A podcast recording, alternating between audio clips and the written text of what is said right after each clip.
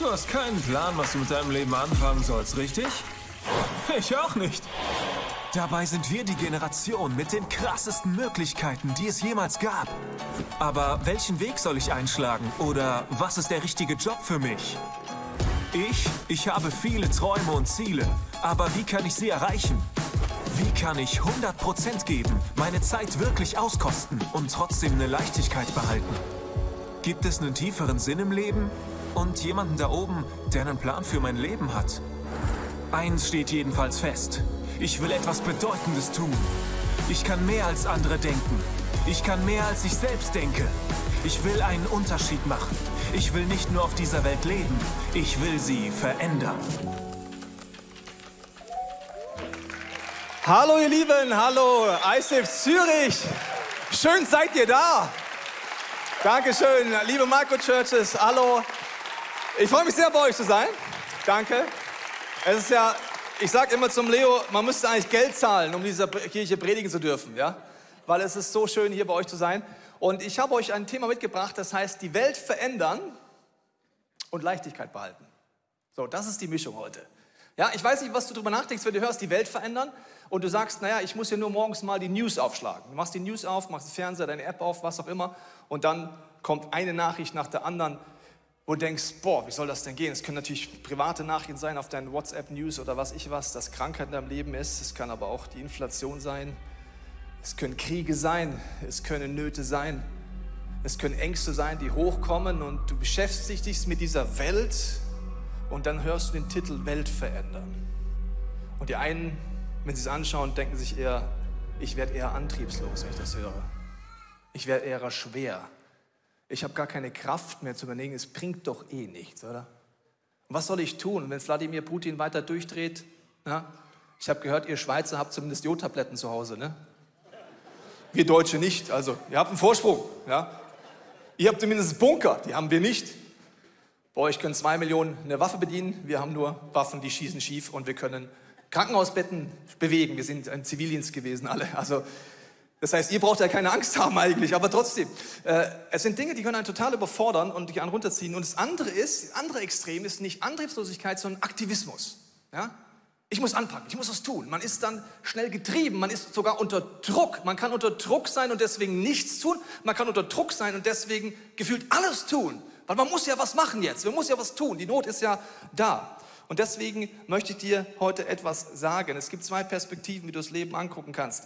Die eine ist eine sehr schwere, eher destruktive Art und Weise. Du kannst die Bibel sogar so leben. Du kannst sogar deine ganze Theologie so aufbauen. Äh, so eine bisschen depressive, ich nenne es mal endzeitlich passive Theologie. Ja? Und du kannst auch die News so angucken. Oder du sagst, ich will trainieren, die Welt durch die Liebe Gottes anzuschauen. Das ist etwas ganz anderes. Du siehst die gleichen News, du siehst die gleichen Nöte, aber du siehst es durch die Liebe Gottes durch. Und deswegen ist gleich mein erster Satz für dich, wenn du dir heute Notizen machst, die Not ist nie der Ruf. Es gibt Leute, die predigen das und ich müsste sagen, die Not ist nicht der Ruf. Die Not ist viel eher etwas, was dich unter Druck bringt und dir eine Lüge einredet und die kommt ganz fein und leicht daher. Die ist, du musst retten, lieber Mensch. Du musst es vollbringen, lieber Mensch. Die schlechte Nachricht ist, lieber Mensch, du bist der Mensch. Und es gibt einen Gott, der ist der Retter. Deswegen ist mein Motto, ich bin kein Fürarbeiter Gottes, der für Gott knechtet die ganze Zeit, ich bin ein Mitarbeiter Gottes. Die Not ist nie der Ruf, sondern was Gott in der Not speziell durch dich tun will, ist der Ruf. Warum weiß ich das so genau? Jesus hatte nicht diese destruktive Brille, er hatte die konstruktive Brille an. Zum Beispiel ist sein Freund Lazarus gestorben. Die destruktive Brille wäre, wir müssen sofort hin, der liegt im Sterben. Eine Not ist da, der Not ist das, der Ruf. Jünger, kommt alle mit, wir gehen alle dorthin. Aber Jesus sagt, meine Zeit ist noch nicht gekommen. Hä? Jesus, die Not ist aber da. Dein Freund stirbt. Auf was willst du denn warten? Ja, meine Zeit ist noch nicht gekommen. Also offensichtlich gibt es ein Timing Gottes auch in der Not. Und das Zweite ist, was er sagt, ich kann nichts tun, egal wie groß die Not ist. Ich bin kein aktivistischer Gott, Gottes Sohn. Ich kann nichts tun, außer was ich den Vater tun sehe. Du sagst, wie geht das? Ja, in der Not zu lernen, auf Gott zu hören, was hat er vor, wie will er wirken und das wird dich in eine Leichtigkeit reinbringen. Ich hatte Situationen, dass ein Arbeitskollege aus der Schule von früher hat mir eine Nachricht geschrieben und hat mich angerufen und hat mir geschrieben, dass seine Lebenspartnerin gestorben ist. Sie ist von jetzt auf gleich bei einer Mountainbike-Tour tot vom äh, Fahrrad gekippt. Er hat sie versucht zu reanimieren. Sie hatte einen Herzfehler, was keiner wusste, und sie war tot. Sie schreibt mir das und was ist meine erste Reaktion? Ich war gerade im Urlaub, nicht in München. Meine erste Reaktion, ich muss sofort zurück. Ist ja klar, das ist ein Freund von mir, ich muss sofort zurück. Nachdem ich aber trainiere, auf die Stimme Gottes zu hören in der Not, habe ich erstmal gesagt, Jesus, was denkst du? Auf einmal kam der Gedanke, warte noch. Fliegt zurück, aber erst in fünf Tagen. Ich so, ey, fünf Tage, das ist eine Ewigkeit. Und dann habe ich es gemacht, bin erst noch fünf Tage gegangen und mein Training war, fünf Tage auszuhalten, der Not nicht begegnen zu sollen.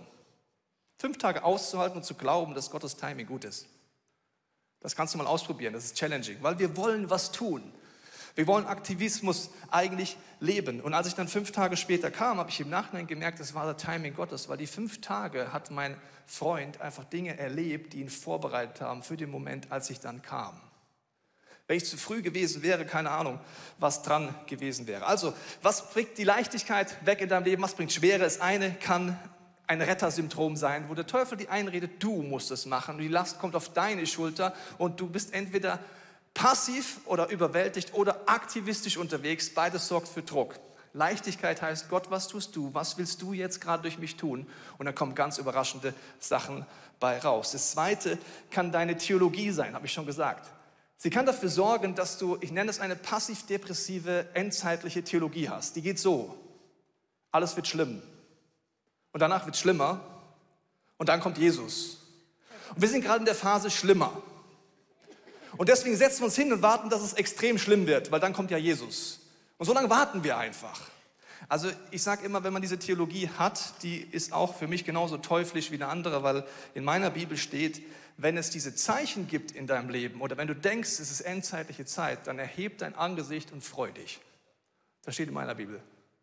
Weil Jesus wird wiederkommen und Erweckung kommt. Also du kannst auf zwei Arten draufschauen. Das ist wie mit dem Regen. Also der Regen kann für dich etwas Konstruktives sein. Ich habe dir einen konstruktiven Regen mitgebracht. Also Regen kann Segen sein. Das merken wir gerade in dieser Trockenheit in Europa. Also Regen ist dann auf einmal etwas Positives, wenn ich es so anschaue. Ich kann aber den gleichen Regen auch destruktiv anschauen. Und denken, das ist bedrohlich. Regen, Wasser.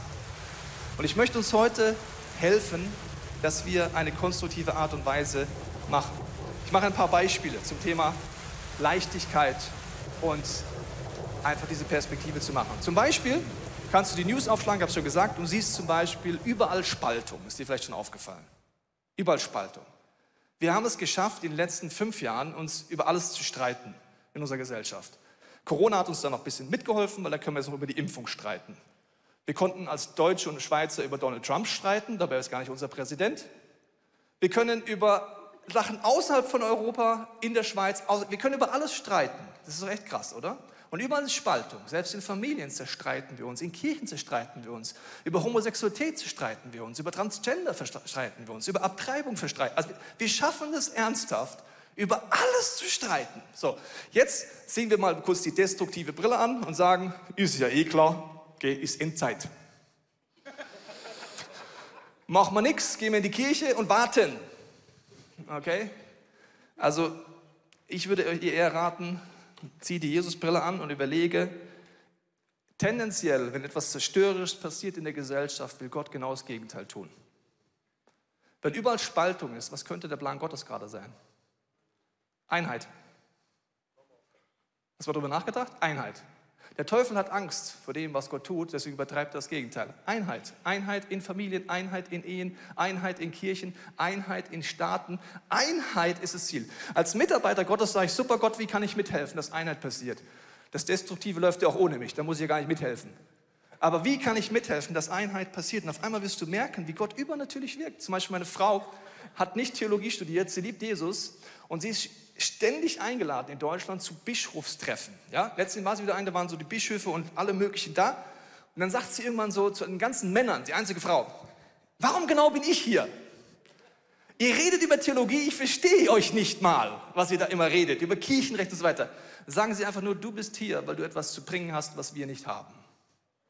Du hast eine Liebe zu Gott und eine Liebe zu Jesus und davon können wir profitieren. So, also Gott macht Einheit. Warum bin ich ein motivierter Mensch?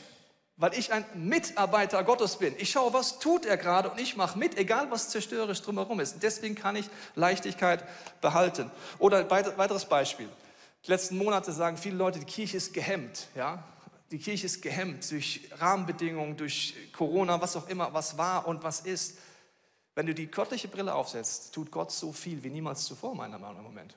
Wie viele Microchurches heute zugeschaltet sind, wie viele Leute dabei sind. Zum Beispiel haben wir vor einigen Wochen in München Amore, das ist die Ehe-Lounge, nenne ich es mal so. Es gibt die Ladies Lounge, es gibt die Ehe-Lounge gemacht in München.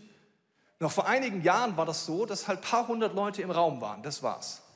Jetzt durch die Möglichkeiten, die wir haben durch Online-Church, waren tausende Paare bereits zugeschaltet, während wir das gemacht haben und haben es im Nachhinein angeschaut. Zig nicht-christliche Paare fangen das an anzuschauen, kriegen Hoffnung, fangen an, für die Ehe neu zu gehen, kriegen Heilung in ihrem Leben. Und das ist etwas, das ist ja nicht gehemmt, das ist genau das Gegenteil. Gott tut Dinge wie niemals zuvor. Ich bin motiviert, merkst du das? Und das ist eine Perspektive. Deswegen lass uns beten, dass Gott uns diese Perspektive gibt. Die Welt verändern, ja, durch Gottes Kraft, die Leichtigkeit behalten, weil erstens, ich bin nicht der Retter, Gott sei Dank. Ich bin einfach ein Mitarbeiter vom Retter. Das ist ein großer Unterschied. Ich muss auch Gott nicht zu den Menschen bringen, Gott ist schon bei den Menschen. Ich muss Gott nicht mal dazu überzeugen, dass er wirkt, er wirkt sowieso. Meine Aufgabe ist nur, Gott, was machst du gerade? Wie kann ich mitmachen? Let's do it. Und das ist ein sehr einfacher Job, wo Jesus sagt, die Last ist leicht. Das Zweite ist, was ich dir gesagt habe, lass uns über unsere Theologie nachdenken. Und deswegen wollen wir jetzt mal gucken, diese Brille aufziehen, mal ein bisschen angucken, welche Möglichkeiten du und ich haben, durch die Jesusbrille zu gucken, in unserem Leben einen Unterschied zu machen. Der erste Punkt ist, wir haben die besten Voraussetzungen, denn wir heute leben, die es jemals gab. Weil auch darüber nachgedacht dass wir haben die besten Voraussetzungen. Also ich denke mal, die Generationen, die vor uns schon gelebt hatten, die würden uns allen, wenn sie heute noch leben würden, folgenden Satz sagen. Hätte ich eure Möglichkeiten, dann würde ich aber. Hätte ich deine Möglichkeiten, dann würde ich aber. Ja? Also zum Beispiel, wenn du vor ein paar hundert Jahren als Frau auf diesem Planet gelebt hättest, hättest du nicht studieren können, hättest keine Rechte gehabt, hättest nicht wählen können. All diese Frauen, wenn sie hier auf dieser Bühne wären, würden zu jeder Frau sagen hier im Saal, wenn ich heute leben würde, dann würde ich aber. Wenn ich deine Möglichkeiten hätte, dann würde ich aber. Früher mussten unsere Generationen vorher ans Münztelefon gehen, um jemanden anzurufen, mussten wochenlang auf die Post warten, müssen wir teilweise immer noch, aber muss ja nicht die Post nutzen. Okay, also äh, das waren die Möglichkeiten. Jetzt hast du hier dein Smart-Teil, das geht sofort. Die Leute würden sagen, hätte ich eure Möglichkeiten, dann würde ich aber und dann hätte ich aber. Oder früher hätte man in der Bibliothek mühsam fahren müssen und hätte ein paar Werke gehabt. Heute per Mausklick kann ich aufs Know-how der Menschheit zugreifen.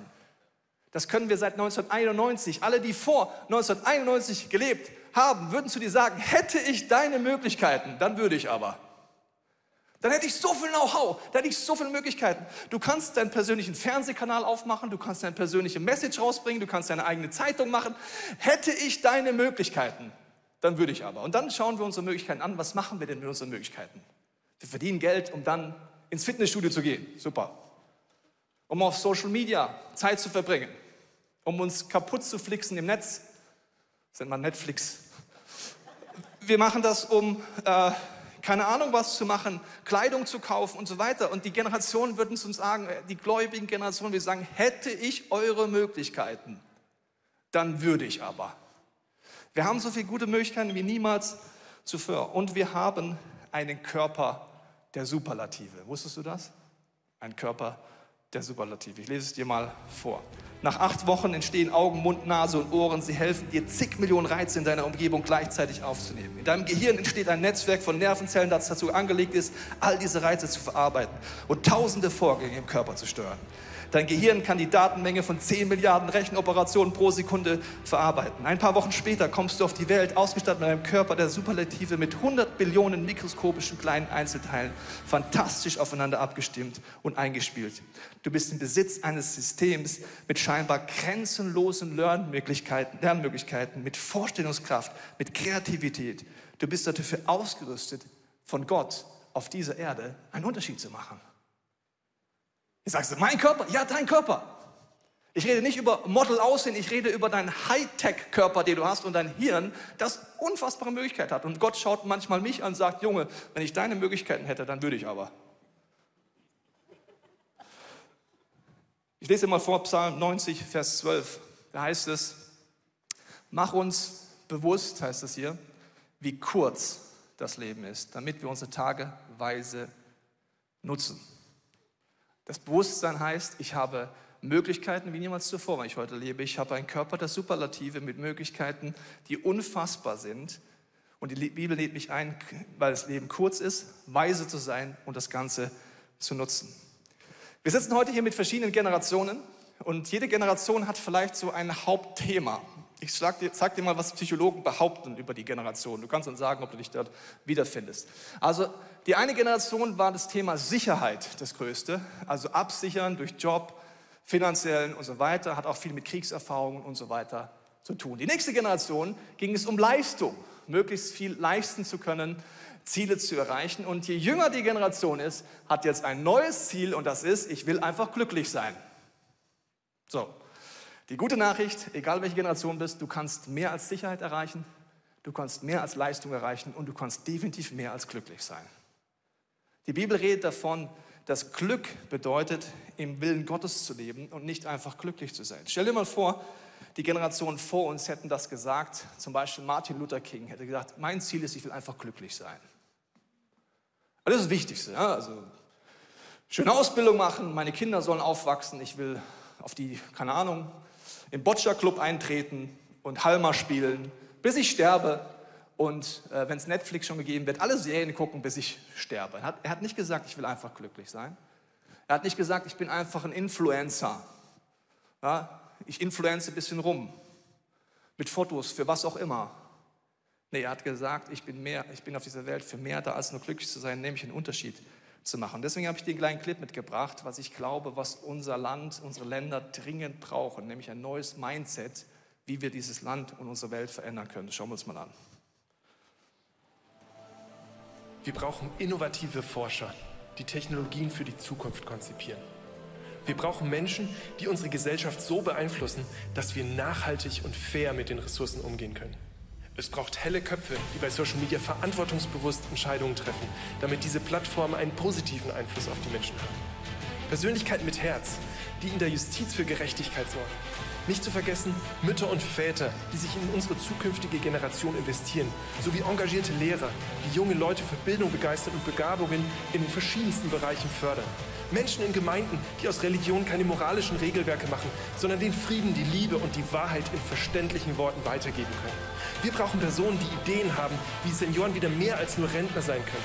Wir benötigen kreative, leidenschaftliche Menschen in allen Bereichen der Kunst, die dafür sorgen, dass diese Welt nicht nur funktioniert, sondern auch wunderschön wird und Freude macht. Noch jemand der Meinung? Schön.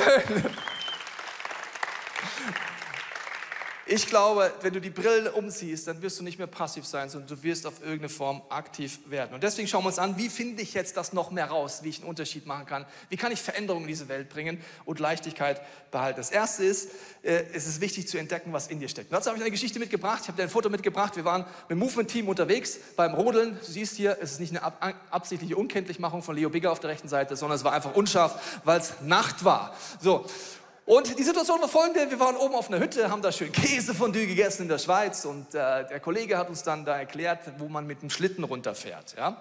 Und du musst wissen über dieses Team, es ist immer gute Stimmung und äh, ja, jeder verlässt sich auch auf anderen im positiven Sinne und in dem Moment hat einfach keiner zugehört. Weil jeder dachte, der andere hört zu. Ne? Wo geht's runter? Weil es war klar, dann ist die Hütte dicht, alles ist dunkel und dann musst du wissen, wo es runtergeht. Dann stehen wir oben, haben die Schlitten, und unterhalten uns, wo geht's runter? Ja, keine Ahnung, da, da, keine Ahnung. Dann kommt einer, ich möchte nicht sagen, wer auf die Idee, lass uns doch einfach die Piste runterfahren. Ist ja kein Thema, wenn es alles gefroren ist, nass und runtergeht. Gut, wir hatten dabei in unserem Team die Jovike, vielleicht ist sie auch heute da oder hört mir zu, sie kommt aus den Niederlanden. So, sie sagt oben, äh, wie fährt man den Schlitten? So, ich komme aus Bayern, ich muss dir sagen, ich dachte, das ist ein Witz. Weil ich persönlich kenne keinen, der nicht weiß, wie man Schlitten fährt. Rechts, links, Bremsen, Zusatzbremse und so, ja? Und ich weiß nicht, ob die anderen es überhört haben, aber ich dachte, das ist ein Witz, okay? So, keine Antwort der Juvike, sondern wir kommen dann auf die Idee, wir fahren jetzt einfach die Piste runter. So. Wir fahren los und ich merke schon, vielleicht ist es keine gute Idee, obwohl ich in Bayern aufgewachsen bin, musste ich am Limit fahren. Ich musste alle Techniken auspacken, um ansatzweise zu bremsen und runterzukommen. Und auf einmal kommt von hinten Jovike. Und sie schreit, wie bremst man denn? Ich so, Jovike, was machst du? Ich kann nicht lenken! Und ich so, ach du liebes Lieschen. Ich hatte so ein schlechtes Gewissen. Ich bin dann auch schnell gefahren. Ich dachte, die, die bringt sich um. Ich bin hinterher gefahren. Die fährt dann weiter den Berg runter. Im Tiefschnee überschlägt sie sich mehrmals, bleibt liegen, rotes Gesicht und kommt wutschnaubend raus. Ich hab doch gesagt, ich weiß nicht, wie man Schlitten fährt. Und ich so, ja, Entschuldigung, Jovike, ich dachte, das ist ein Witz. Ich dachte, jeder kann Schlitten fahren. Sagt sie, wie stellst du das denn vor? In Holland gibt es Dünen, kennst du dich? Kann man runterfahren. Von der Düne kann man doch nicht Schlitten fahren. Ich, vollkommen am Limit, die Frau. Wir haben uns alle entschuldigt und gemerkt. Und dann habe ich gesagt, aber schau, Jovike, ist eine Gabe von dir. Du fährst schneller als alle Männer. Und Gott sei Dank hast du das jetzt mal ausprobiert. Ja, gut, sie ist, glaube ich, immer noch ein bisschen sauer. Aber was will ich damit sagen? Du musst ab und zu mal was ausprobieren, um rauszufinden, was du vielleicht so alles in dir hast. Also deswegen probier dich aus. Und deswegen lade ich dich auch ein. Vielleicht kommst du regelmäßig in diese Church, online oder vor Ort. Ich lade dich ein, nutz diese Church, um dich auszuprobieren, deine Gaben. Ganz breit. Probiere Neues aus. Was kann sein, dass du aufwächst mit zwei Physiker, Physikereltern, Physikereltern, also Physik, Physikereltern und eigentlich total künstlerisch begabt bist, aber zu Hause es nie ausprobiert hast. Deswegen Kirche ist der beste Ort, dass du dich ausprobierst und dass du auch experimentierst. Ich lese dir mal vor zum Thema, äh, wie deine Begabung entdeckst, 2. Mose 31. Da heißt es, da sprach der Herr zu Mose, ich habe Bezalel, den Sohn Uris und Enkel Hurs vom Stamm Juda ausgewählt, den Bau des heiligen Zeltes zu leiten. Mit meinem Geist habe ich ihn erfüllt. Ich habe ihm Weisheit und Verstand gegeben und ihn befähigt. Alle für den Bau erforderlichen handwerklichen und künstlerischen Arbeiten auszuführen. Er kann Pläne entwerfen und nach ihnen Gegenstände aus Gold, Silber und Bronze anfertigen. Er hat die Fähigkeit, Edelsteine zu schleifen und so weiter. Gott sagt, ich habe hier Leute ausgewählt, ich habe ihnen meinen Geist gegeben und dann kommen Dinge, die manche Gläubige überraschen. Da steht nicht zu predigen, Orgel zu spielen oder Gitarre zu spielen. Da steht Fähigkeiten, Pläne zu zeichnen, künstlerisch oder handwerklich tätig zu sein. Und Gott sagt, ich habe ihnen diese Gabe gegeben, such sie aus und gib ihnen den Job. Deswegen, Gott hat es in dich reingelegt. Und deswegen ein wichtiger Tipp für mich, wenn du dich ausprobierst, nimm die Dinge, die du kannst, nicht normal. Und sage bitte nie den Satz zu deinen Begabungen, es ist ganz einfach, weil das demotiviert alle anderen, die die Gabe nicht haben. Zum Beispiel ein Freund von mir, der kann kochen, das kannst du dir gar nicht vorstellen. Ja? Aber der macht das zum Beispiel, wenn ich ein Fleisch grille, ich schaue immer auf die Uhr, ja, wie dick ist das, ich messe es ab, drei Minuten und zehn Sekunden von der einen Seite, drei Minuten, zehn Sekunden von der anderen Seite. Manchmal klappt's, manchmal nicht. So, der hat nie eine Uhr. Und dann sage ich, wie machst du das? Ja, nach Gefühl, ist ganz einfach. Ich so, halt den Mund. Was ist denn daran einfach? Das musst du nach Gefühl machen. Sag, ich habe das Gefühl aber nicht. Ich schaue das Fleisch an, ich will es fressen, aber ich habe kein Gefühl, während ich das grille. Ich habe das Gefühl, nachdem ich es gegessen habe. Und er sagt, ja, aber das muss man spüren. Sag, nein, das ist eine Gabe. Oder mein Schwager, ja der liebt es, handwerklich zu machen, arbeiten. Und meine Frau kommt dummerweise aus einer Familie, wo alle Bob der Baumeister sind. Und jetzt hat sie mich geheiratet, der Anti-Handwerker des Jahrhunderts. Ich rufe einen Handwerker, wenn die Glühbirne gewechselt wird, verstehst du? Ich kann einfach gar nichts. Und wenn meine Frau zu mir sagt, ich repariere was, komme ich so unter Stress. Ich fange an zu schwitzen, wirklich, körperlich. Mein Puls geht hoch, wie wenn ich gleich erschossen werde. Das ist nicht übertrieben, es stresst mich brutal. Und dann kommt mein äh, Schwager so und sagt, ich habe eine Idee.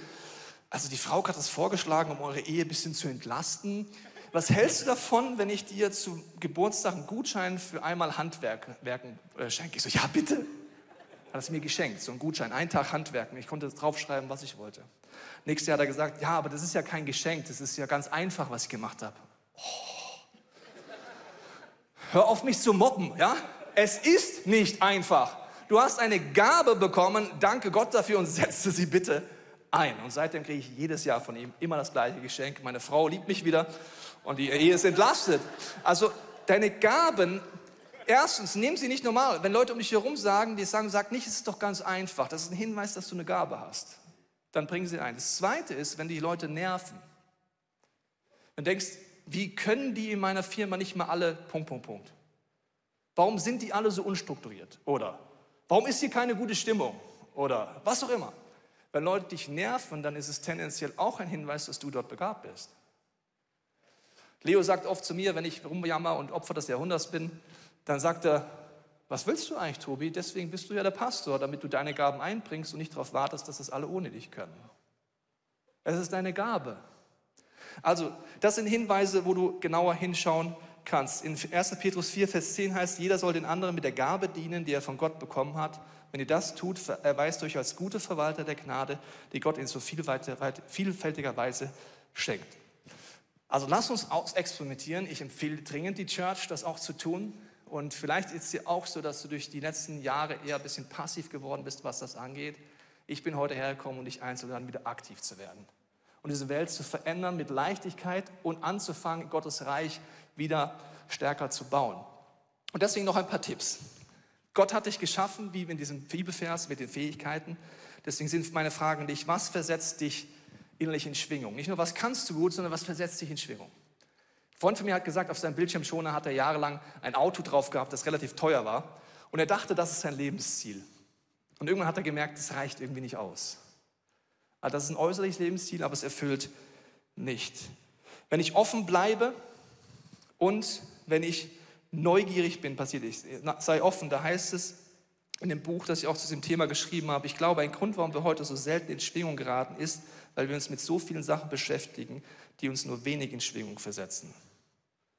Wenn ich mich viel beschäftige, je nachdem wie alt oder jung ich bin, mit Handygames oder anderen Themen, dann wird mich das nicht in Schwingung bringen.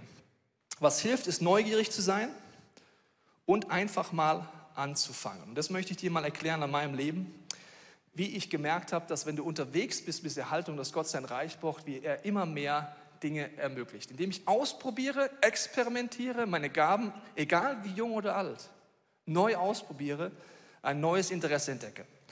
Also bei mir war es so, ich bin aufgewachsen als Teenager und ich war Punk. Das heißt, ich war gegen alles. Ich war gegen die Staat, gegen meine Eltern, gegen Kirche, einfach gegen alles. Ich hatte alle Haarfarben, die es dafür gab. Ich war Punk. Das war, was ich ausprobiert habe als Teenager. Ich habe dann unterwegs gemerkt, dass das eine Stärke von mir ist, habe dann Jesus kennengelernt und bin auf ein neues Interesse gestoßen, nämlich wie kann ich meinen Freunden helfen, dass sie Jesus kennenlernen. Ich habe im Jugendzentrum gearbeitet. In diesem Jugendzentrum kam ich auf die Idee, wie kann man neue Wege gehen? Punk, verstehst du? Nicht die gleichen Wege, anders, neu. Und ich kam auf die Idee mit dem Team, wir mieten eine Tiefgarage, wir bauen die um und wir machen da drin eine Late-Night-Show, weil ich war bis dahin der Kasper. Warum war ich der Kasper? Weil ich hatte nach meiner Punkzeit entdeckt, dass ich die Fähigkeit habe, wie so ein Animateur zu sein. Und ich dachte, bis ich Jesus kennengelernt habe, dass das auch mein Lebensziel war. Also mit 19 habe ich überlegt, ich werde Animateur. Ja, erst Punk, dann Animateur. Weil ich dachte, das ist der beste Job überhaupt, dachte ich mit 19. Ja? Gehst auf irgendeine Insel, bist Tennistrainer, lernst Frauen kennen, bist braun. Also was gibt es Besseres als Animateur zu sein? So, ich dachte, das ist das Ziel.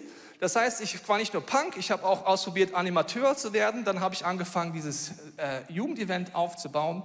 Und ich habe dir mal einen kleinen Trailer mitgebracht, dass du dir vorstellen kannst, wie ich mit 20 aussah, als wir das, diese Late-Night-Show gemacht haben. Das war der Trailer.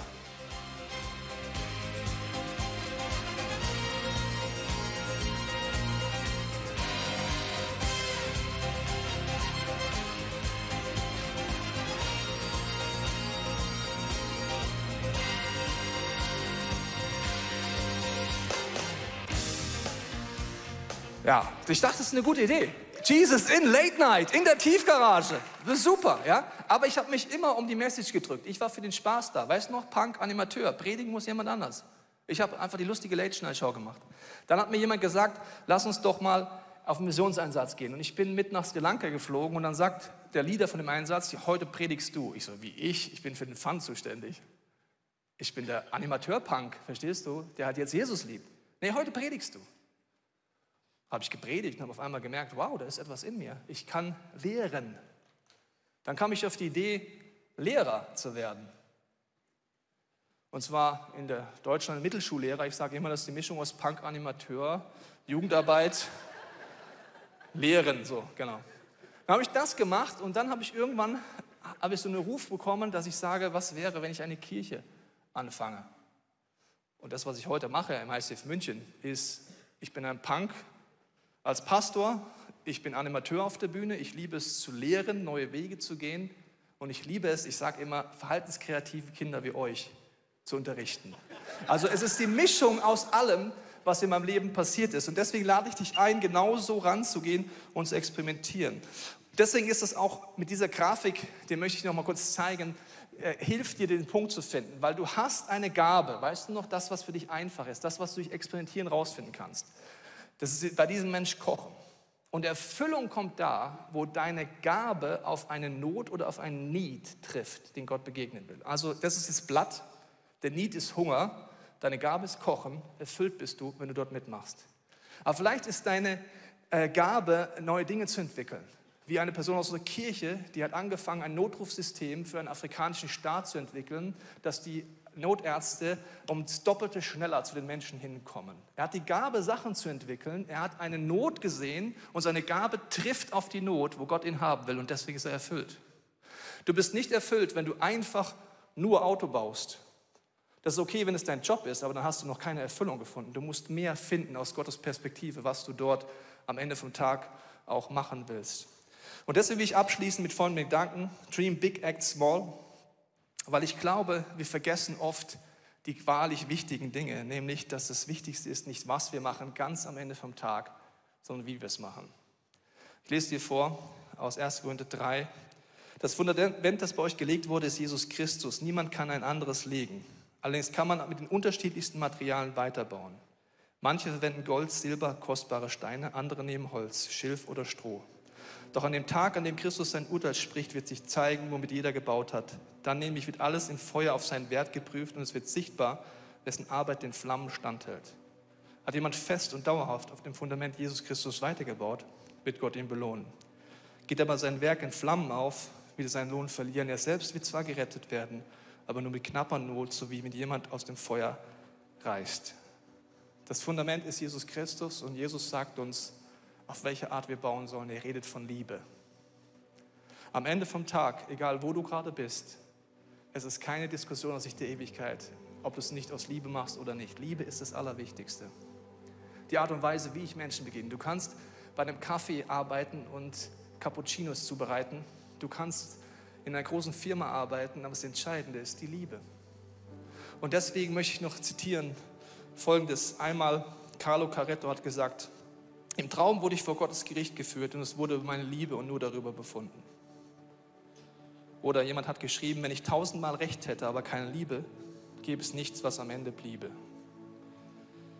Und in 1. Korinther 13 kannst du zu Hause nachlesen, redet Jesus darüber, dass das Wichtigste ist, wie wir es machen. Und deswegen möchte ich dich heute einladen, in den Microchurches, in allen Wohnzimmern, auch noch hier vor Ort, Gott die Frage zu stellen, wie will er dich heute benutzen? Wie will er dir begegnen? Ich werde Momente Stille geben, wo Gott zu dir reden kann. Vielleicht merkst du, dass es eine Not in deiner Umgebung gibt, die du vielleicht mal Gott abgeben willst, weil du sagst, die Not ist nicht der Ruf. Höchstens, was Gott mir zeigt, in der Not. Vielleicht ist es aber auch dran, dass du sagst, ich will lernen, konstruktive Brille anzuziehen über das, was passiert um mich herum, in meinem Leben, in meiner Familie. Und deswegen lass uns einfach Momente Stille nehmen, unsere Augen schließen, das Moment der persönlichen Moment zwischen dir und Gott. Und Jesus, ich bete, dass du in der Stille uns jetzt zeigst, was diese Predigt für uns bedeutet, in unseren Gedanken, unseren Gefühlen und unserer Fantasie.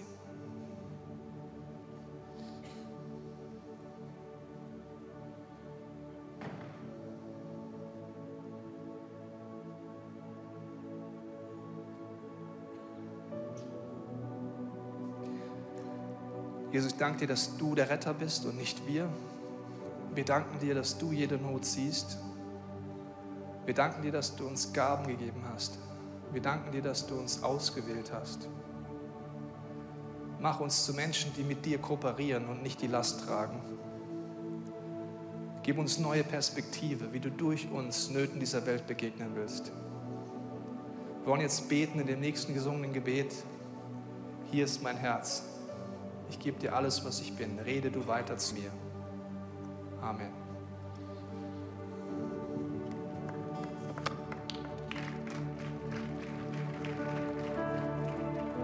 Ich hoffe, die Predigt hat zu dir gesprochen. Du kannst mega viel mitnehmen in deinen Alltag. Es ist so cool, mit Jesus unterwegs zu sein. Wir würden sehr, sehr gerne mit dir in Kontakt treten und du kannst ganz, ganz einfach auf unsere Webseite gehen und zum Beispiel auch das ICF Church Magazin bestellen. Es kommt viermal pro Jahr raus per Post und das ist eine coole Art und Weise, um informiert zu sein, was es alles für Angebote auch gibt.